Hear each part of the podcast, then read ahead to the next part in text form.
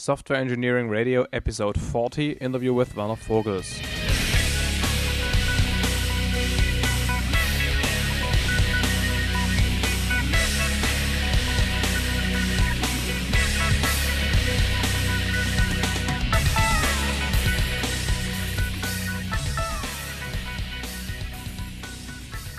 Welcome, SE Radio listeners, to this new episode of Software Engineering Radio. This is another one of our interview episodes. This time we are talking to Werner Vogels. He is the CTO, the Chief Technology Officer of Amazon. You probably all know Amazon from the perspective of the customer, of the user of the system for which uh, Werner is responsible ultimately. Um, in this episode, we're going to talk about the other perspective what you have to do in order to make systems on the scale of Amazon scalable, perform well, and as reliable as is necessary. Werner is an authority on building scalable and robust distributed systems, and he also has a weblog where you can read about his thoughts and his insights on this topic. And it is at allthingsdistributed.com. We'll put this into the show notes. We are really glad to have Werner on the podcast. You don't get the chance too often to talk to people who have built systems on the scale of Amazon so we are really, really happy to, to be able to talk to him. Again, we have recorded this interview at the JAOO Conference 2006 in Aarhus, Denmark. And um, you might hear some of the background noise of the exhibition floor. But again, I think it's quite acceptable quality. Have fun. Well, why don't you explain a little, a little bit about your personal background and your job and what you do at Amazon? Okay, so I'm um, I'm the chief technology officer at Amazon, as well as the uh, uh, vice president for worldwide architecture, which makes me uh, responsible for, let's say, architectural coherence throughout um, all of Amazon systems, as well as um, I think the typical role of a CTO is to represent the technology side towards the business and the business side towards technology. So you have to be able to be a, a, a very strong technologist, but you have to be able to explain and take ideas from the business side and, and know how technology, what the role is that technology should play in there.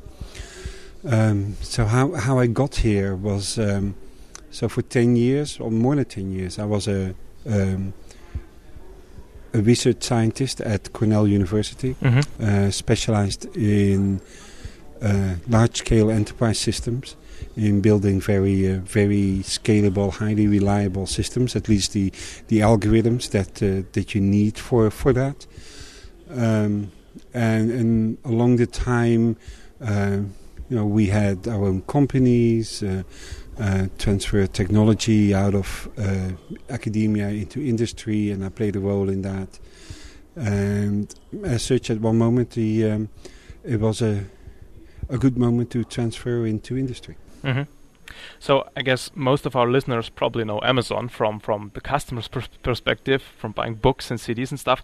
So how would you characterize the systems that you that you use at Amazon? Obviously, they have to be scalable, but there are probably other characteristics that are interesting to talk about. Yeah. So um, I think first thing to realize is that Amazon is uh, is may look to some of our buying customers as just a, a, a web store, but in reality, it's a technology platform. Mm-hmm. Um, so, what, what what does that mean? It means that uh, it's it's on one hand an e-commerce platform where um, many customers uh, buy products, but also where a large of our customer segment that is sellers actually sell their goods. So about 28 to 30 percent of the uh, articles that are being sold on Amazon are not sold by Amazon itself, but by third parties. Um, so we had to transform the Amazon application into um, a data integration platform that could do these kind of uh, marketplace uh, uh, businesses. And then we had to, after that, transform it into a web services environment because we wanted to open up um, all this data that was in this platform, um, all the product data as well as all the, the community attributed uh, data such as reviews and lists and things like that. We wanted to open that up for the larger community to use. So that is what I call more the, the data integration side of the Amazon platform. And on the other hand, there's the, the services integration side, which is mainly used by large enterprise partners such as Target, uh, Bombay, NBA, and other large websites who run their uh, websites, although we run the websites for them, but powered by Amazon technology through um, through the use of the Amazon Enterprise Services. So, how would you define scalability uh, in, in your context? Oh, for us, scalability. First of all, scalability is extremely important to us yes. because yeah. we uh, we grow over many dimensions, and it's not just a matter of uh, you know having more customers, but in general, your data sets grow, the number of requests grow, uh, memory usage grows, uh, number of databases, number of developers. So there's there's many accesses in daily life to scalability next to the, just the pure technical one. So, um, but if we come back to the pure technical one, uh, I've given a definition in the past that um, if you add resources to a system, a scalable a system is scalable. That if you add resources to its system, then the performance should improve. Um, how should um, in relation to the resources that you've added mm-hmm. to it. Yep. You know, um, which which basically means that if you want to see uh, an equivalent improvement in performance given the resources that you've added. Now, many algorithms, especially those in the in the area of distributed systems and fault tolerance, do not allow you for such a nice linear scalability. Yep. Um, so that is one side of scalability. Sometimes you have to add resources to it because um, you want to achieve redundancy or fault tolerance. Well, in that case, the system is scalable if, when you add those resources, the performance does not deteriorate. Mm-hmm. It stays, stays stable. Yeah. And of course, then there is a number a number of other um, important parts to scalability. You know, you must be able to deal with heterogeneity because if your systems grow, it's obvious that you will get heterogeneous hardware. Yeah. And I don't mean different vendors, but I mean more faster machines, machines with more memory. And if your software is really built for a homogeneous environment, you obviously are going to run into problems there. Yep. Um, other things around scalability is, um, you know, the larger things uh, grow, um, the larger these systems become, the higher is the probability for seeing some continuous failures happening, uh, which means that you have to have resilience built into your system from the start. You have to realize that if systems scale, then that there will be they will be failing all the time. Any some component will fail at any time. So your systems have to be resilient to that. And then there's two two last aspects I think to uh, availability to uh, scalability. Uh, one is that systems need to be able to scale um, with reduced human involvement. So if you need Mm-hmm. 10 people um, to manage 100 machines, if you then go to 1,000 machines, you shouldn't go to 100 people. Actually, I believe that you can use the same 10 people to, uh, Yep. to manage the 1,000 machines. And to be honest, in really scalable systems, you sh- these you should your system should be architected such that you would only need one or 2 Mhm. for tens of thousands of machines, um, because many of these uh, many of the management can be should can and should be automated. And then the last part around scalability is that of uh, that your your scalability techniques should be cost effective Mhm. meaning that if your system grows over time, yeah, you should be able to exploit that larger volume and the larger scale that you have um, to make sure that services that are offered are offered, you know, the the unit of work actually costs less. I, I heard people from Sun, I think, talk about the problem of energy consumption in big uh, computing centers. So one aspect of scalability could also be the amount of energy that is used. Is that something you're kind of thinking about? Is it a problem for you? Absolutely, I think uh, anybody that runs large data centers is uh, one one part of your cost is power, and it's knowing knowing that electricity. Um, the way that traditional electricity electrical systems are built is that there is a significant loss of power uh, during transfer. Um, I don't know the numbers for for Amazon, but I've seen them in other places where um, they may lose at. Uh, may lose as much as 50 to to 60 percent of the energy um, along the way Mm-hmm. um, just by, by loss of electrical components. Yep. Uh, now, I, I'm not going to say that those are the numbers for Amazon because I don't know them, uh, but Yep. these are numbers that I've heard say otherwise. So, pure in terms of, of energy consumption, Um, you know, if you could just reduce that by half by having more Mhm. efficient circuits, absolutely. Yeah. And and I think um, actually what you referred to was uh, uh, a presentation I think by the Google guys at um, at the Intel Developer Forum. That might be, yeah. um, where they actually pointed towards. Um, the inefficiency of power supplies on, on commodity servers. hmm Um, now, I don't think Amazon's situation is as bad as that. The Google guys uh, assume we, we don't use commodity um, uh, white box hardware Mhm. like probably they do. hmm Uh, so we, we already have better power supplies. But it's clear that uh, power supplies is one of those entry points into an, an architecture that could be vastly improved with respect to uh, power efficiency. So, which kinds of technologies do you use, or do you prefer? I mean, um, you know, are you a J2E or a .NET guy, or what's what's the kind of architectural technology you use at Amazon? Well, well, actually, we use none of the above. That's what I Uh, expected. yeah.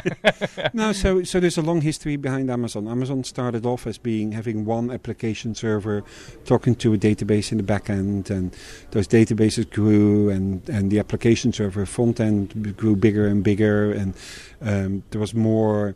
Uh, that particular application was actually written in C++. Mhm.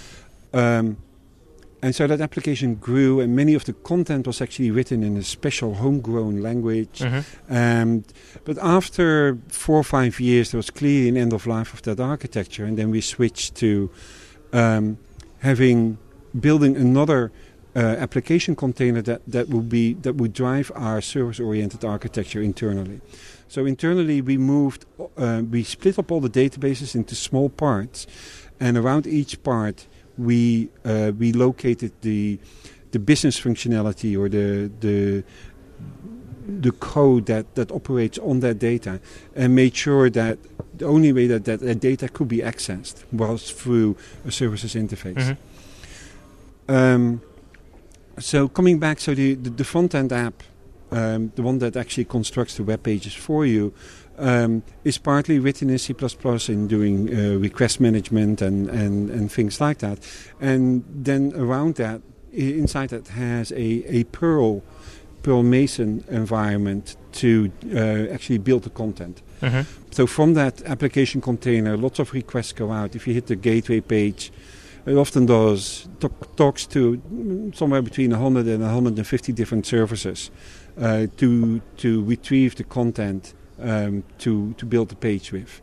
Um, so that is so. There's a lot of C++ and Java being done uh, within Amazon, but we also look at newer languages such as Ruby, Erlang, and and quite a few other techniques are being investigated whether or not they they, they can be useful for Amazon. Yep. But we're not stuck with one particular approach. There's some places where we uh, do use J2EE containers, uh, but in this case, actually, uh, we just use JBoss, but we use it in the in the simplest version possible, just only the container with the JMX kernel. Mhm. Uh, in some places, but no, none of the extended transactional bean stuff and things like Mhm, mhm, mhm. And is that, I mean, is this just y- your your philosophy to build some of these things yourself? You have it under control, or do you think there is? I mean, probably uh, there is specific technical reasons why things like J2E or or for that matter, I don't know, .NET, Windows Communications Foundation or something isn't isn't what you want to use. Well, maybe maybe if you would want to start from scratch again Mm. today, Yeah, that's that would be Mhm. you. You might come to a different conclusion. yeah. Um, but our, our own history has shown that many of the third-party technologies that we've used actually um, are, are hard to scale at the size of Amazon. hmm yeah. Um, especially uh, those uh, technologies that have to do with, um, you know, the communication infrastructure and things like that. Uh, repeatedly, we've run into problems with with those technologies that they work well up to a certain scale, and it is also clear what the vendors tell us. You know, until that point and not not further. Yep. And Amazon is such a sole outlier in terms of its scale yeah. none of the vendors is really interested in investing in investing in actually scaling Yeah. scaling up their technology Yeah. if such a thing would be possible. Yeah. Uh, so in many cases, um, it's uh, we are just being forced by it, just by forces Mhm. of nature. Um, in other places, we do it consciously because, especially where it goes about um, performance, availability, um, and and cost efficiency. Those are all those are three things, the three drivers of the overall architecture that you really want to have good control over. Mm-hmm. Yeah. Um, if if our website goes down for let's say 15 minutes or 20 minutes, Yeah, and I have to turn around and I have to say, um, you know, this was company's X fault Yeah. because you know they gave us that, that technology, but we didn't really know. We don't really know what's inside. We don't know what the bugs are, but it came round to to bite us. That's that's another situation you want to have. Mm. Uh, I'm, I'm not saying that Amazon uh, technology is more or less bug free than commercial technology, Yep. but it's clear that you want to have control over that. You want to be able Yep. to debug it, and you know during Q4 with millions of people banging on your door during the holiday season, yeah. you don't want to have uh, long phone calls with, for example, Oracle uh, to fix a particular problem. Now, Oracle has been an extremely good partner of us, and, and we, s- we continue to, to use them in all sorts of places. So they're actually more or less an example, but um, there's, there's many other vendors where we've had this, uh, these accidents with, and we, we try to avoid them. hmm And in your presentation this morning, and for our listeners, we were at the JAOO conference in Denmark. Actually, uh, in your keynote, you, you you said something that I found quite interesting, and that was that uh, uh, like you don't like middleware because they're frameworks and not tools. Uh, can you elaborate on that a little bit? Okay, there was one line in, in kind Yeah. of things which are still challenges for Amazon. Yeah. and it's not and that has to do with i think I, I, that's experiences that are be, for me beyond amazon also um, often if you uh, take one middleware package you get a sort of lock in from a vendor yeah they have chosen uh, software patterns around their service or around the, the software that they offer often in a way that you can only use their middleware yeah. Now, ev- everyone that has, in all sorts of re- realism, had to build a real application knows that there's no single vendor that can give you everything. Yep. Uh, so you might want to use uh, packages from three or four different middleware vendors. Well, it's very hard to get them to work together. Um, and so what I say there is that you know these frameworks, uh, you often can only use one framework at a time. Mhm. So if a middleware forces you to use their framework, often you're stuck. Yep. Yeah. So you need to have one event loop for doing your messaging. You need to have another event loop with, because of your your data persistence provider, and then another one for your Ajaxy stuff. And s- such things become s- quickly rather complex. Now, if middleware would be really available in smaller components, in Mhm. more as tools Yeah. than as frameworks, that would get me. Um, that I think a lot of developers would make it would make it a lot easier to mix and match different middleware technologies. Um, so, since we're talking about middleware technologies and, and the problems of integrating them, I mean, web services claim that they are interoperable. Do you have any specific experience there? I personally am quite skeptical there, but um, so what's your opinion there? Well, no, no. In in essence, you know, it's it's not that hard to just send some XML over the wire. Obviously, both, yes. both sides agree on what that Schema. XML means. Yeah. Yes, and whether that's a schema or whether it's a WSDL file or Yeah. or whatever. I think that's that's not too hard. Um, I think where most people's skepticism comes from is from the extend, uh, extended WS stack um, that seems to be able seems to want to solve all distributed systems problems again, but now for for web web services. Now that's great for uh, some of your vendor documentation. Um, but but in essence, I don't think it helps the idea around service orientation. Now, I'm I'm, I'm not going to make um, you know break uh, a lance for for, for uh, promote either SOAP or REST style interfaces. Yeah. Uh, in Amazon Web Services, we offer both. Mm-hmm. Um, and if you look at the statistic, it, it appears that there is about uh, 20%, 20 to 30% of the calls come in over the uh, SOAP interfaces, and the 70% comes in over REST. Now, that number. has nothing to do actually um, with either technology. Uh-huh. It turns out that if you analyze, uh, analyze this, um, those uh, developers that are using the SOAP interfaces, in general, use Java or .NET. Mhm. They consume uh, the WSDL file, which creates then a whole bunch of remote objects for them, Yeah. and that's how they use it.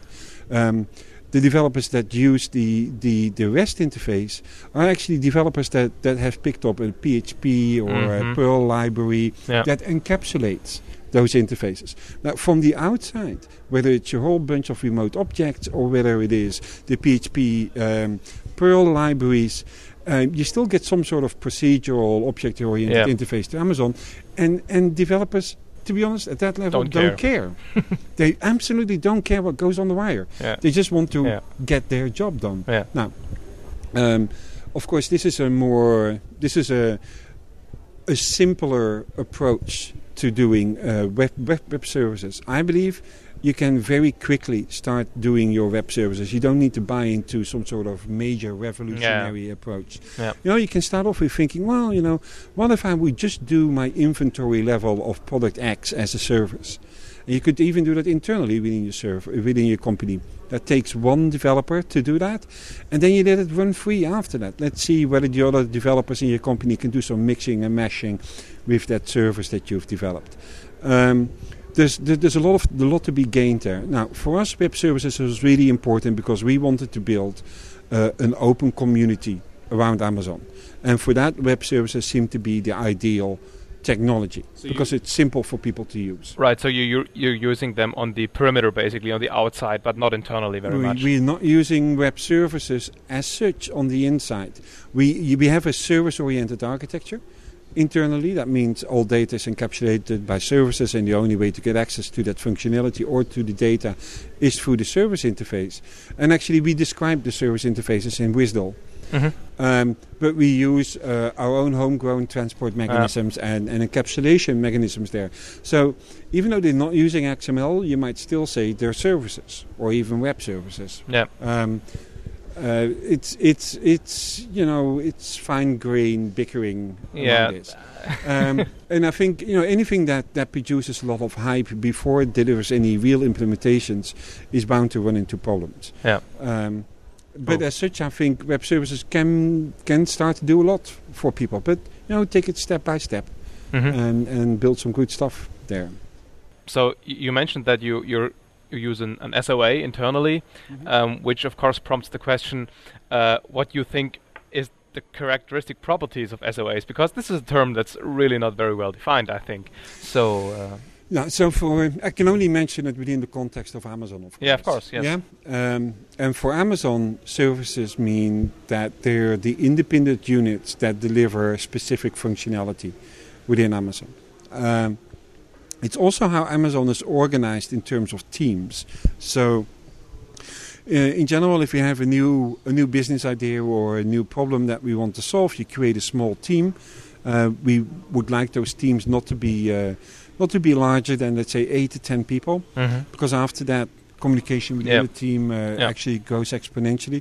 Uh, and we call those teams two pizza teams. You know, the team should not be larger than what you can feed of two pizzas. yeah, um, and so teams are small, uh, and team gets uh, gets the assignment to solve something, to solve and to solve it as a service. hmm Yeah. Uh, for example, uh, this is something we went through last year. We have we have all these books scanned in, and we have all these texts of these books, such that we could do search inside the book.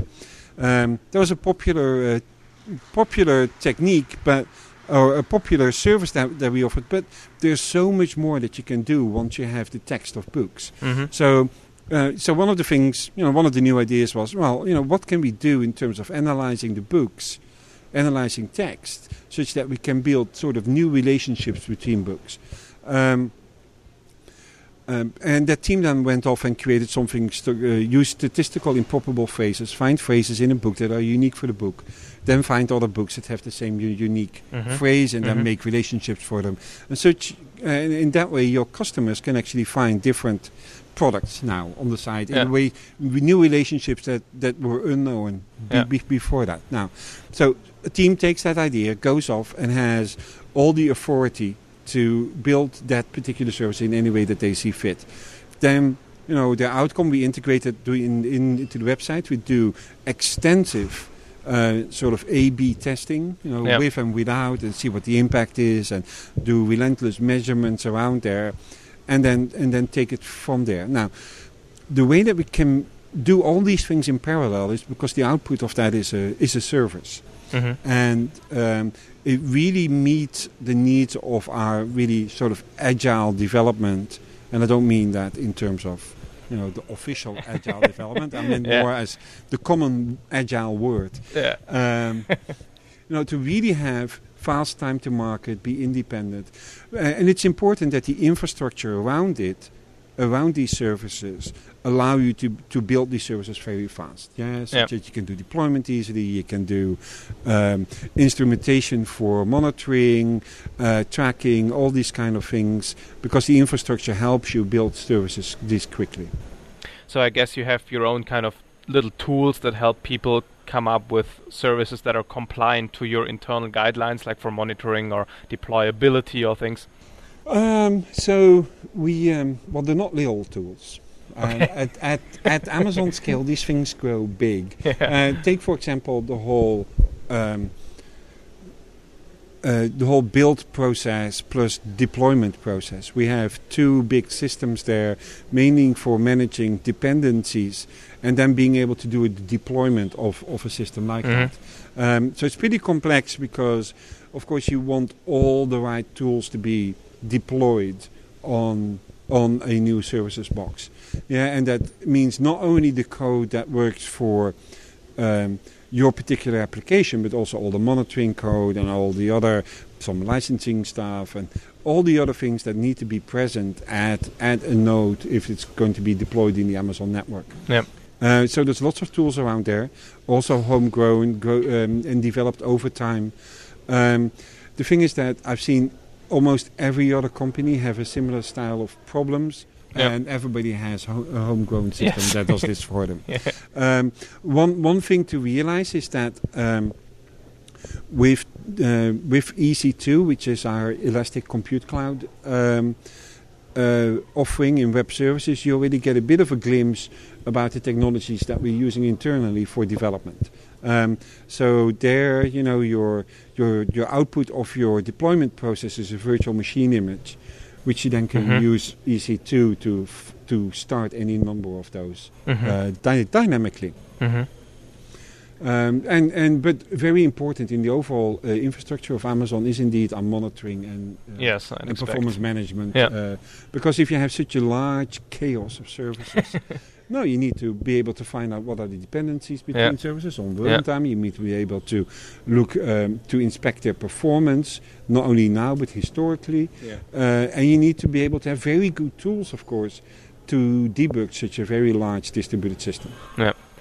So, um, before you, you said that you have your own technologies, but you could use some of the J2E or .NET stuff. So, I guess uh, the really important thing is not the technology, but rather a set of architectural patterns or guidelines or styles or whatever you'd like to call this uh, in order to build the kinds of system that you have to build. So, can you elaborate a little bit on, on things like stateful, stateless, RPC versus message based? You know, these some of these of these characteristics or, or, or So, so important within Amazon is definitely loosely coupled. Mhm. Yeah, that if there is one of those high-level buzzwords, I think loosely Yeah. coupled is one that does it well within Amazon. Yeah. Um, I, I think you know if uh, there, there's in our development process there is something which we call actually working from the customer backwards. So. Um, if you have a large environment like Amazon, uh, the trick is to continue to focus on the kind of value that you want to deliver for your customer.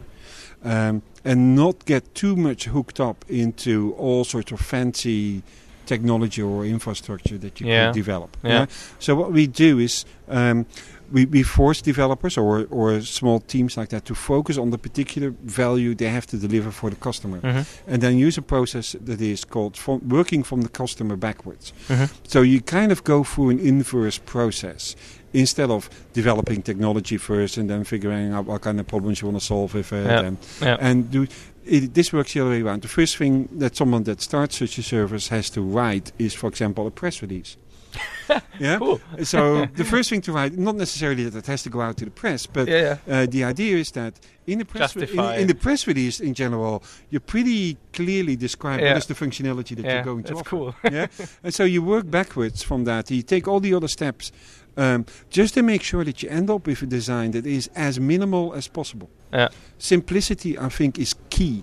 Um, if you really want to build very large uh, distributed systems, the only way that you are capable of managing them is if to keep things simple. Yeah. And you can keep things simple by making sure that there are no hidden requirements and hidden dependencies and all these kind of things in your design, and really cutting the technology as minimal to exactly what you need to solve the particular problem for the customer. Mm-hmm.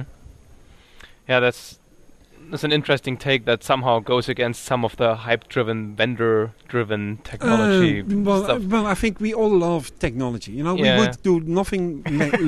nobody.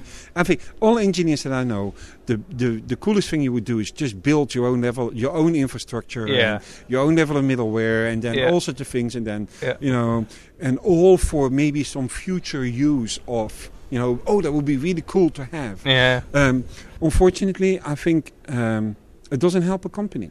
And Mhm. you create uh, all sorts of layers of extreme high complexity that the only thing that can really happen to them is that they fail. yeah, yeah.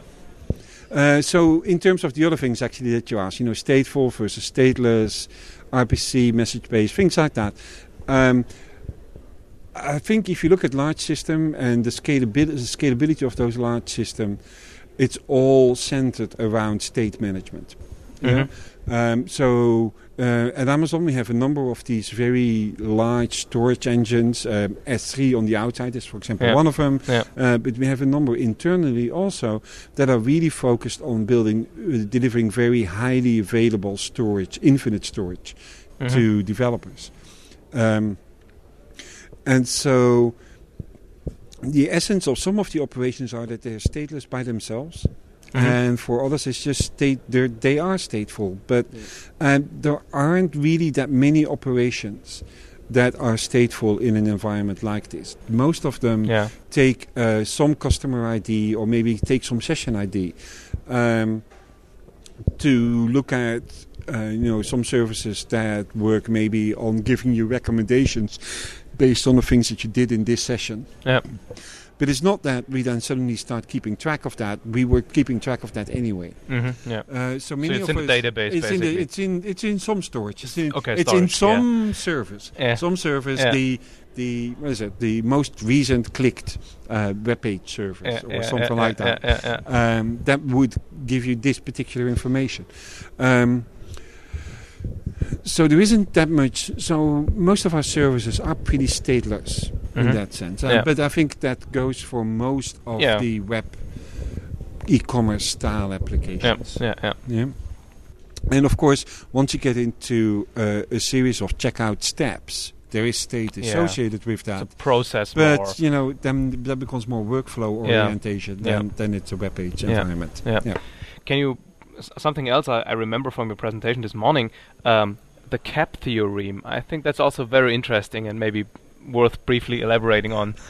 Okay, so this morning I tried to explain, uh, you know, what is what is some of the core problems that I think everyone that has to do large-scale state management have to deal with. So the CAP theorem is something that was um, dubbed by Eric Brewer, who used to run Inktomi and is now back at being a professor at in, in Berkeley.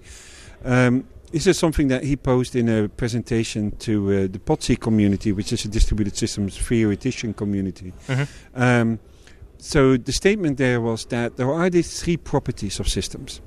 Uh, one is partitionability, meaning that whether or not uh, a system can have a number of nodes on one side of a network partitions and another other set of nodes on another side of the network partition, and while they can see the small groups, they can't see everyone.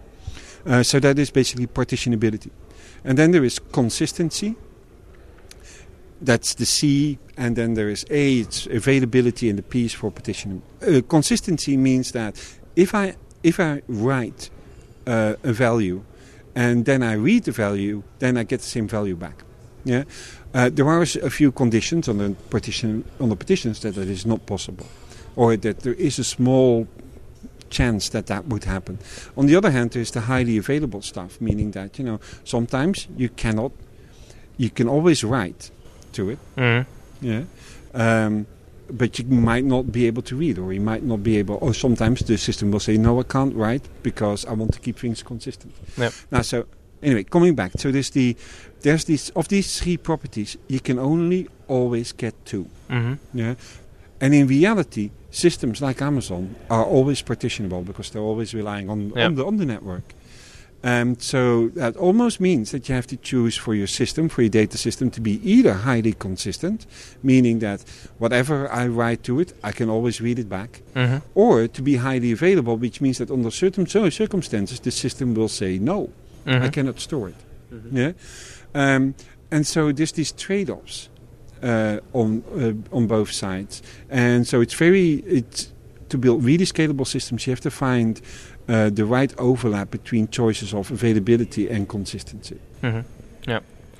Okay, so before we wrap up this this episode, I'd, I'd like to ask you uh, what what you think about some of the interesting trends for distributed systems. People might have heard about things like JBI or SCA. So, is there anything on the horizon, grids, whatever, that that you think that might kind of revolutionize distributed systems architecture? Oh no, no, no, no! I, I think actually that we need just need to go on with what we're doing. This morning, no, this morning I gave uh, a long list of what I think are very common sense distributed systems Yeah. approaches to these days. We know a lot. We know a lot how to build systems, and especially systems of medium to large scale. Not really large as in Amazon scale sense, but Yeah. you know, hundreds to thousands of, Yeah. of, of nodes. I think uh, we've come a long way in in doing that, and there's uh, both from academic research as well as the research labs as well as vendors. There's a lot of good technologies around caching, around heterogeneous management, uh, whether they're greedy algorithms or maybe even le- lazy approaches and all these kind of things. I think we've we've produced quite a body of work. Yeah. Um, what I would like to see is that that stuff becomes more user friendly.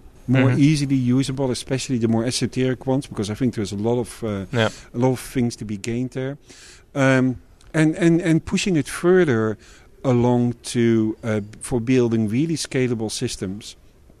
Um, I think we, if you want to build really scalable systems, you have to change your mentality a little, little bit, Mhm. where uh, you almost have to approach a sort of chaos approach, you know, where in a probabilistic sense things will work well. yeah. Yeah. On average. On no, no, not not on average. May- Maybe even out on the TP99 Okay. or all the way on, on the outskirts. Um, but that you know, what we've done in traditional uh, uh, com- distributed systems techniques often is to present a perfect world. Mhm. Yeah. If you use this technology, it will never go down. Mhm. Well, um, first of all, that's impossible to guarantee. but you know, you then use all sorts of uh, very complex agreement technologies and and there's all sorts of algorithms to really almost approach this perfect world as close as possible. Yeah. Yeah. Um, however, if you if you take a more realistic approach, it says, well, you know, stuff fails all around you. Um, uh, that's reality. Why don't we embrace it? Um, and go more for a sort of fast reboot or uh, fast Mhm. recovery approach. Um, on a prob- with a with a decent probabilistic uh, uh, spread of your data and of your services, you might get pretty close Mhm. to to this 100% availability without actually doing as much effort as that you Mhm. used to do in the past. So, you know, a more probabilistic approach to things in terms of highly scalable uh, highly scalable systems. Also, self-organizing. Um, if Yeah. if if we need to get to places where you know they can automatic heal, where you have large data centers where there is no data tax running around anymore, things completely lights out, and you need to have a self-healing environment. Mhm. Um, so I think those are more promising areas. I think where we still see some development in in, in the coming years. Um, on on the customer side, yeah, I you know I love what lots of people are doing with with Ajax. Also, what lots of people are doing with mixing and meshing of different applications. yeah, Um, yeah. I really, really hope that more more companies will take the effort in opening up some of their uh, Yep. some of just some part of their infrastructure or some part of their products just for people to use. You, you will instantly create a whole ecosystem around your company, uh, and and really your customers or your your fans at that moment will really surprise you with lots of new stuff. Mm-hmm. Um, so yeah, I think those are those are the more promising directions. I think for for the for the coming years.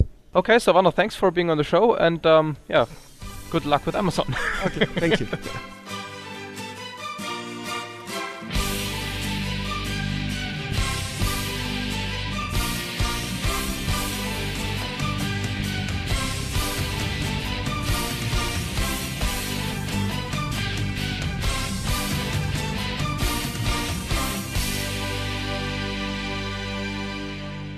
Thanks for listening to Software Engineering Radio. If you want to get more information about Software Engineering Radio or if you want to give us feedback, please go to our website at se-radio.net. You can also contact the team at team at se-radio.net, although we prefer entries in our comments system on the website so other people can see what you think. Software Engineering Radio wants to thank Henning Pauli for the intro and outro music, as well as Libsyn for providing the bandwidth. This episode of SE Radio, as well as all other episodes, is licensed under Creative Commons license. See the Software Engineering Radio website for details.